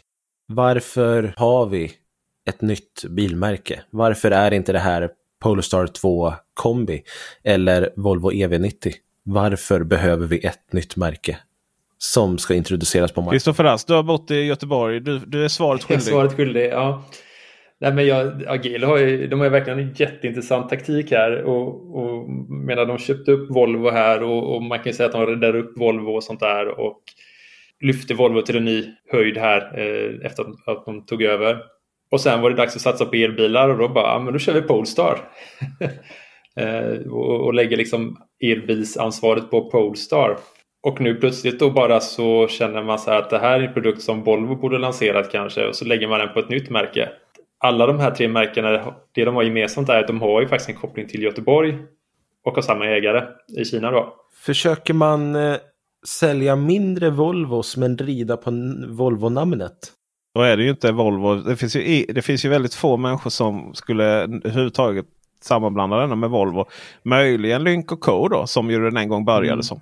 Fast de, har ju, de pratade ju väldigt mycket om sin Volvo-historik mm. och att de delade mycket teknik med Volvo. Och, det, det, det finns ju bara en anledning till att folk köper, vågade köpa Polestar. Det var ju kopplingen till, till eh, Volvo. Ja. Och det är det man trycker på här för att man ska liksom våga köpa ett nytt bilmärke som Seeker. Jag tror det. Jo, men gör man det någon annanstans än i Sverige och möjligtvis del av Kina? Jag, tror, jag, jag ja. tror Volvo är väl etablerat i hela, hela, hela Europa. Du är inte med i några internationella Volvo-grupper, det hör jag det. Ja, jo, ja, ja. Men alltså, Volvo är ju en jättestor del av det svenska samhället. Och det är klart att Volvo blev en stor grej i Kina här nu. Sen är ju det grejen att Kina är så enormt stort så att antal 100 miljoner människor som inte överhuvudtaget känner till Volvo är ju, är ju rätt många då. Men jag tänker liksom är inte Volvo för många andra länder lite som typ Peugeot, Renault och sånt är för oss? Alltså det, man känner till det, man, eh, så, det är lite exotiskt. Nej, men det är ju liksom... Ja, det är ju inte alls som jag vill nog hävda att Volvo är ganska intetsägande i stora delar av på, Nej, på jorden. skulle inte jag säga. Gud vad det är svårt. Alltså, ja, men Hollywood, Hollywood och Volvo. Alltså Hollywood har etablerat en, en ett placering för Volvo. Det är ju liksom världens säkraste bilar. Alla de här trygga människorna, de stabila människorna i alla Hollywoodfilmer. Men är inte det lite gamla meriter? Jo, men det då? ligger kvar. Det är ju det. Volvo är ju fortfarande, gör ju fortfarande säkra bilar men alla andra gör ju också väldigt säkra bilar idag. Men på vilken nivå lägger vi det då? Okej, okay, det är inte lika intetsägande som franska bil, bilvärlden men det är ju, det är ju inte riktigt eh, Det är ju inte BMW om vi säger så va? Nej, Nej men alltså. Jag vill ha en nivå här. Jag vill, jag vill ha en nivå på Volvos globala outreach här nu i podd killgissa. Nu är ju jag Vol Volvo-fanboyen av den här podden så att jag, jag får väl ta som en nypa salt. Men Volvo är ju ett välkänt märke i hela världen, i hela bildkretsen. Eh, och de är framförallt välkända för sin säkerhet. Det är liksom så det är. Det, det, tänker du säker bil, ja men då tänker du Volvo många gånger. Och jag tror att det är det är inte bara i Sverige och Europa vi gör det, utan det är även i USA och Kina och så vidare. Okej, okay, men säljer säkerhet då i detta fallet? Nej, är det... alltså kollar vi på Volvos siffror så säljer det ju inte. Och jag, jag menar, jag, jag jobbar som IT-konsult. När jag börjar prata säkerhet och somnar alla som lyssnar. Ja, eh, Skittråkigt. Du måste byta lösenord eh, varje halvår och du får inte liksom vara lika som den andra sa. Säkerhet, säljer, skogen, liksom. säkerhet säljer inte. Men, men säljer men, säkerhet Seeker då? Eller vad är, det vi, vad är Volvo-spåret med Seeker? Nej, men det är ju alltså- här som jag tror, eller som Seeker vill liksom, ja visst vi, vi, vi, vi är säkra som Volvo, men vi är mycket mer. Ja, och det var ju det de sa. De vill vara bättre än Volvo. Med, de vill vara bättre och lyxigare än, än Volvo och Polestar. Men de, och billigare. Precis. Och det, så det betyder ju att eh, antingen är... så har Volvo och Polestar jättefina marginaler som Seeker kan bara ta av. Eller så går Seeker med förlust. Ja. Uh, ja, det gör man ju alldeles säkert. Men det gör ju Polestar också. Uh. Precis, så att uh, de förlorar ju väldigt mycket pengar på de här priserna det är ju så här, det är, det är ofta ja men de har, de har väl strömlinjeformade processer. De har enkel, de har bara en, eh, ja nu har de bara ja, två bilar Secret X också. Det kommer att säljas på det här sättet. Man har väldigt låga omkostnader och så vidare. Men att utveckla bilar och sälja dem och se till att det funkar. Det kostar enormt mycket pengar. Så, så, det är väl klart att det är någon som tar enorma förluster på det här bilmärket. Å andra sidan så fördelar ju den här plattformen SCA. SIK är ju inte ensam den här plattformen. Det är det verkligen Polsa inte. Ska den, Volvo ska ha den. Det är ju fler märken som kommer använda den här. Vi har ju tidigare gjort en eh, podd om eh, SCA-plattformen och vad den faktiskt är. För SCA är, är ju egentligen inte en plattform på det sättet som så mycket som en eh, övergripande, övergripande samling av eh, flera. Man har ju SCA1, SCA2, SCAE, SCAS, SCAC menar jag. Alla de här baseras ju på olika storlekar på bilar. Och SEA1 är ju den eh, stora då med hjulbas på, eh, från 3 meter uppåt. Och eh, då har vi ju den gamla guldbiten Jidu Robo 01 då. Någon jag kör. Jädrar vad lik den är. Eh, Nio förresten. Eh, Polestar 4, 5, 6. Seeker 001, Seeker 009 då. Och sen har vi SCA2 ju som är smart, smart 3. Eller smart hashtag 1 menar jag. Smart hashtag 3. Volvo EX30 och Seeker X. Så eh, här då så har ju SCA2-gänget då har ju utvecklat eh, Volvo EX30 och Seeker X här lite samtidigt. Medans eh, SCA1-gänget då har ju ett gäng Polestar-bilar kommande och Seeker 001. Varför, varför, varför, varför, varför då har vi inte en Volvo EV90 här då emellan på För att SCA1? de är upptagna att göra din minibuss. Där kom Nej, jag, jag vet inte, vi får en jätteliten Volvo och sen får vi en jättestor Volvo. Vi får inte Två en sedan-Volvo och vi får inte en kombi-Volvo. Det som hela världen vill ha. En sedan-Volvo och en kombi-Volvo. Det får vi inte. Nej, är det det hela världen vill ha? För Volvo säger ju att det är inte det världen vill ha utan de vill ha subbar. Nej, ja. Men vad, vi får ju inte några sådana heller. Nej. Nej. Så det är Nej, liksom... det är, så är det ju. Real Artist Chips som vi säger. Alltså hela det där XC90, EX90 debaclet börjar ju bli pinsamt nu. Får vi ju säga. Det, det, det hade ju gått att ta denna bilen och bara göra eh, liksom en, en vettig bagagelucka. Och sen en annan Snälla en ny den. front också. En ny ny- front. ja, precis. Jag tycker Ja, ja, inte ja. om den här Ja, ja, ja. fronten. Det, det, eh, eh, det, den, är ju, den har ju lite samma problem som Nio och Xpeng och så vidare. Det är ju ett utseende som eh, vi måste lära oss att någonstans skapa identitet i. För jag menar, det kan ju skicka ut hur många Kina-bilar som helst med olika former och så. Men så länge vi inte kan eh, skapa någon emotionell relation till den där på uppfarten. Så, så spelar ju inte de här priserna någon roll. För att jag vill ha min Volkswagen ID7 eh, på uppfarten. För att jag identifierar mig liksom med en Volkswagen med den loggan. Och det är ju det, den utmaningen får man ju inte eh, glömma och underskatta tror jag. Jag kan ju vara lite så här, jag får, man, man får ju gå lite utanför sig själv när man testar de här bilarna. För att jag personligen, och här kommer det, jag personligen skulle ju aldrig köpa en sån här bil. För jag har liksom ingen jag vill komma och se min uppfart och så vill jag se den här snygga eh, Volvo EX30 stå där. Eller Audin eh, om man någonsin får den. Eller Teslan. Sådär. I mina egna tankar finns det ju ingen liksom, process där jag tänker oh här får man vara lite försiktig här. Det är som mäklare som liksom oj här har jag gått in och ska mäkla en lägenhet och den här ska jag kunna tänka mig bo i. Eh, Den här bilen skulle inte jag kunna tänka mig köpa på uppfarten. Jag skulle kunna tänka mig det. Ja. Men det blev säkert ingen förvånad över. Så att... Nej, det är bara jag. Ja, jag tror inte det. Ja, jag- jag tror faktiskt det. Jag, någonstans så finns det en pr- praktikalitet med liksom form och funktion och, och vilka, att den kan fylla upp till ens förväntningar. Pris är en stor faktor också. Det finns ju jättemånga som tycker att Tesla Model 3 och Model Y är skitfula bilar. Eh, som ändå köper dem. Eh, Eh, eh, Finns det det? Ja, ja, det gör det. gud Ja, ja. ja. Alltså, det är så himla mycket pengar att lägga på någonting och så Jo, fast man inte alla, reta sig på det varje dag och tycker det ser om fruktansvärt ut. Liksom. Vad som, och status och hur snygga de är. Ja, men då köper man ju Andra- MG liksom. Fast man vill kanske köpa, köpa Ja, fast- en elbil som är, är bra. Man vill kanske köpa något Ja, som funkar, ja. precis. Något som är funktionellt som duger. Alltså din jävla Och- ambivalent för MG. Ena stunden är det typ den bästa bilen som finns. Jag ska välja MG. Jag ska välja MG hela tiden. Har man det. Och sen nästa gång vi pratar om det är det ingenting som funkar i den bilen. Det har jag aldrig sagt. Och eh, ska jag gå på en, en billig bil under 400 000 då skulle jag välja en MG4 Luxury. Jag tycker det är en kul bil. Men om jag har en större budget, som många uppenbarligen har eftersom de har köpt en Model Y, då skulle jag antagligen också ligga där omkring. För att Model Y är en jättefin elbil. Du har ju själv köpt den av en anledning. Är det bara för att du vill ha en statussymbol på garageuppfarten eller är det för att du behöver en praktisk bil? Nej, det var för att jag behövde en billig bil. Ja. Model Det. Då, Jag, då var det ditt jag viktigaste. har ångest varje dag. Precis, då, då, då säger du emot dig själv här. Nej det gör jag inte. För att det var ju, jag köpte ju den enbart på priset. Den här bilen kostar 677 000. Det är jättemycket pengar. Mm. Det, det, jag hörde någon kalla det jättebilligt i en video. Ja, nej, nu blir jag ju också svaret skyldig. Så här tänker jag. MG har sålt sjuhelskotta massa bilar för att man är väldigt billig. Mm. Och när man är väldigt billig så helt plötsligt så är det det som är den eh, enda viktiga grejen i det här. Och så skiter man i att systemet är fruktansvärt och den laddar långsamt och, och allt vad det är. När man kommer upp till en viss nivå.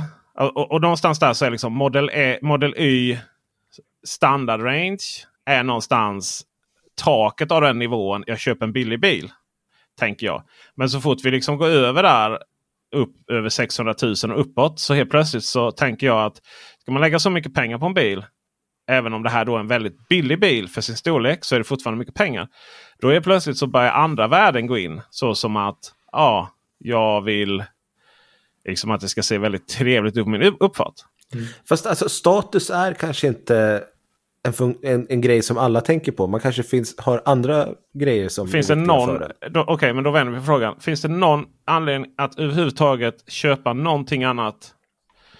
Inga BMWs, inga Mercedes, ingenting. Men alltså, jag, jag Givet tycker då att att, vi vill för ha en större bagagelucka. Man måste förenkla grejer annars blir vi aldrig, aldrig sluta.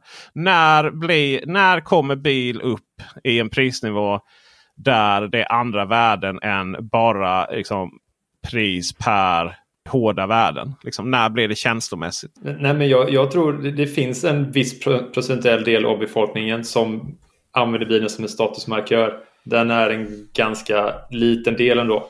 Och resten av befolkningen köper en bil som, som de antingen har råd med eller som de ja, och som uppfyller de praktiska kraven. Statusmarkör vill jag bara... Det är inte alltid status för andra. Det kan ju vara att man... Jävlar vad man myser när den bara står där. Alltså man är väldigt nöjd ja. med sitt... Ja. Så är det. Och du menar, det kan ju vara, menar, man kan vara jättenöjd över si- sin eh, Fiat 500e och, och titta ut genom fönstret och få helt varm känsla i kroppen. Ja, känna. Åh vad mysigt och jag älskar min nya bil.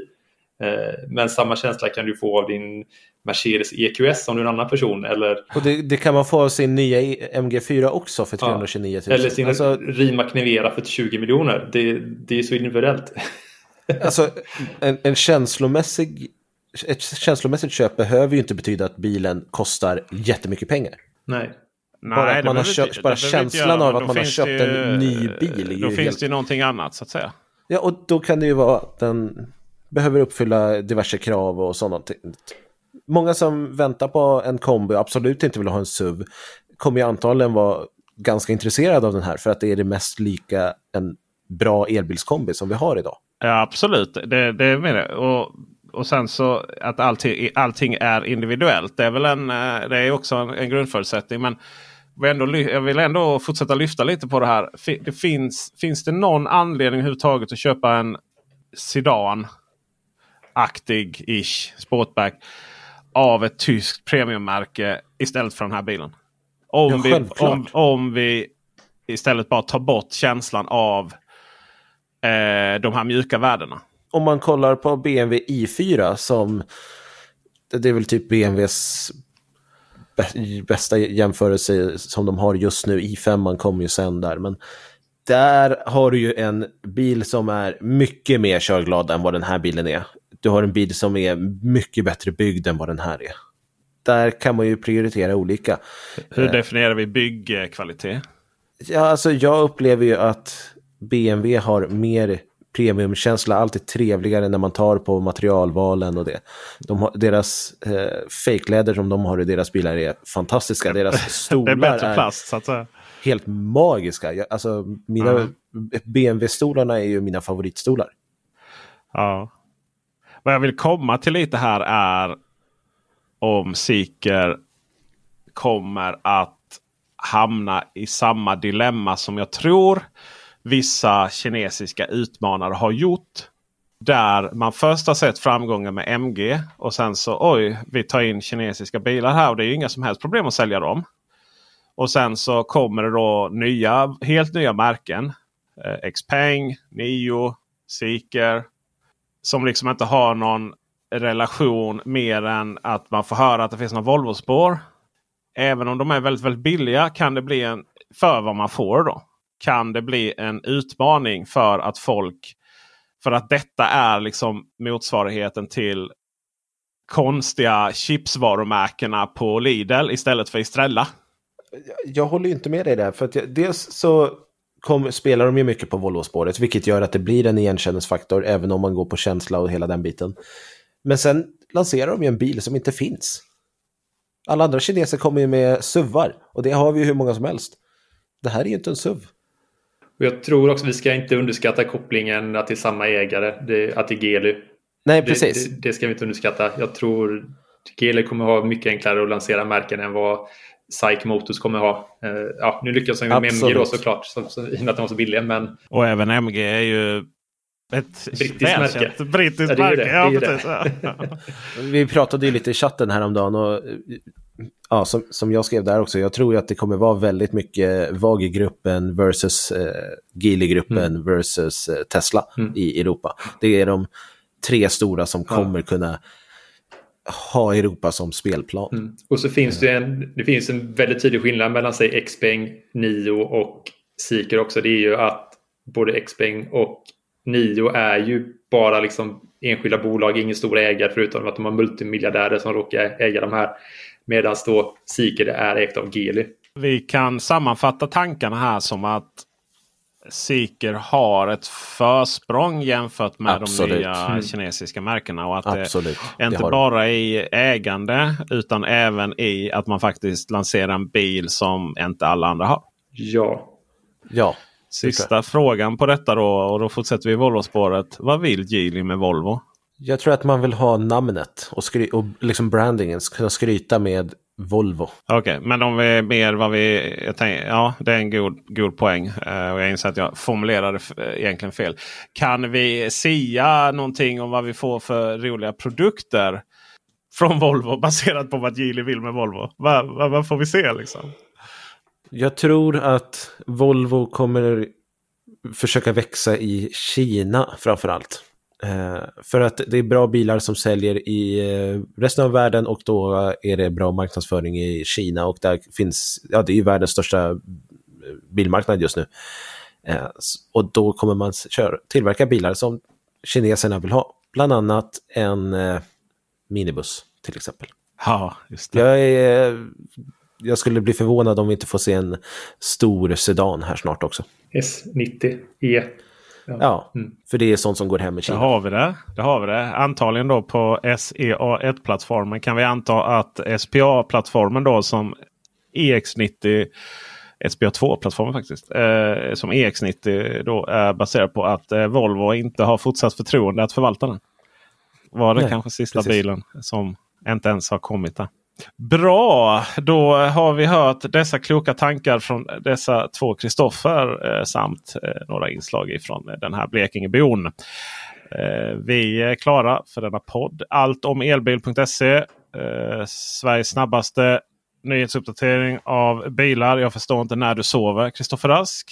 Eh, eller om du har sådana här smarta hem som när det kommer in eh, och så har du AI som som drar igång väckarklockan så fort det kommer in Jag något tror viktigt. att han har hittat ett sätt att klona sig själv. Så att du, du kan... Absolut. Ja, för, ja. för det är det enda möjliga liksom. Mm. ja. Kristoffer eh, Gullin, kolla in Kristoffers video. Eh, riktigt bra, Seeker 001. Jag förstår inte hur du kan ha så mycket hud samtidigt. Eh, en annan måste klippa mycket mellan för att kolla Det var mycket b-roll-klipp i den där ja, det var, ja, fast det var ändå, det var ändå bra. Eh, och jag älskar att du fick fel på kilowatt och kilowattimmar där. Nej, fick jag? Nej, du, du rättade det själv ju. Jaha, ja, ja, precis. Jag, jag säger fel men det står rätt i texten. Liksom. Ja, det, är så, det är så lätt där. Men det var riktigt bra. Man ser verkligen hur du njuter av att köra på den här banan. Så, så gå in och kolla på Kristoffer uh, Gullins Seeker 001 video. Vill man eh, kolla Audi så kan man ju kolla in Peter Esse på Youtube till exempel. Eh, man kan kolla in Seeker 001 där också men eh, vid det här slaget så har ju Audi Q6 E-tron fått en video på Peter SS kanal och den bör man titta in om man vill se den här nya interiören i videoformat istället. Länkar el, allting på elbilsveckan.se. Det där ni ska hänga om ni vill hänga med.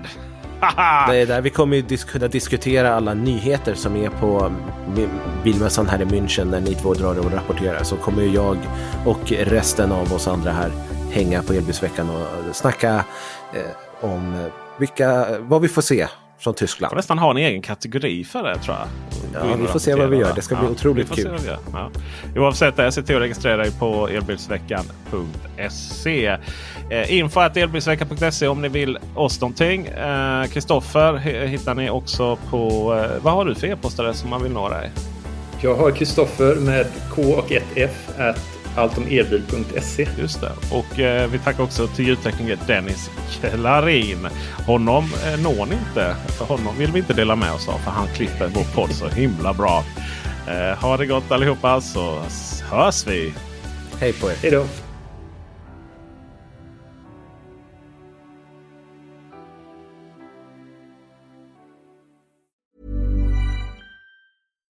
Hi, I'm Daniel, founder of Pretty Litter. Cats and cat owners deserve better than any old-fashioned litter. That's why I teamed up with scientists and veterinarians to create Pretty Litter.